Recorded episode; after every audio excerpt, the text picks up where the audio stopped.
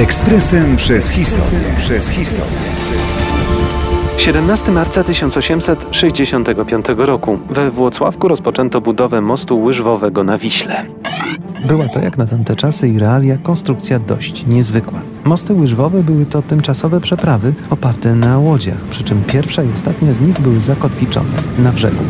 We Włocławku most był koniecznością. Chodziło o połączenie centrum miasta z osiedlem Szpetal. W połowie XIX wieku Włocławek stawał powoli na nogi po trudnych czasach i zaczęto starania o budowę mostu. O stałej konstrukcji musiano zapomnieć. Koszt takiej inwestycji przekraczał możliwości miejskiej kasy. Zdecydowano się więc na opcję niestandardową. Projekt przygotował niejaki Grzegorz Czerniawski, podówczas inspektor Zarządu Okręgu Komunikacji. Pod koniec 1864 roku przyszła wreszcie oczekiwana decyzja i otrzymano zgodę na budowę. Jak łatwo zgadnąć, głównym konstruktorem został Czerniawski, który, warto wspomnieć, był także członkiem Zarządu Komunikacji Królestwa Polskiego.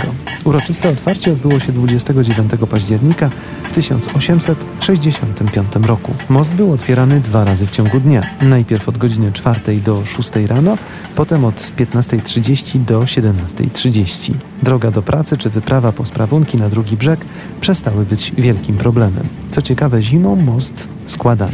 Niestety, wycofujący się Rosjanie w sierpniu 1914 zniszczyli przeprawę, kolejny okupant Niemcy ją odbudowali, ale pierwotny urok mostu przepadł.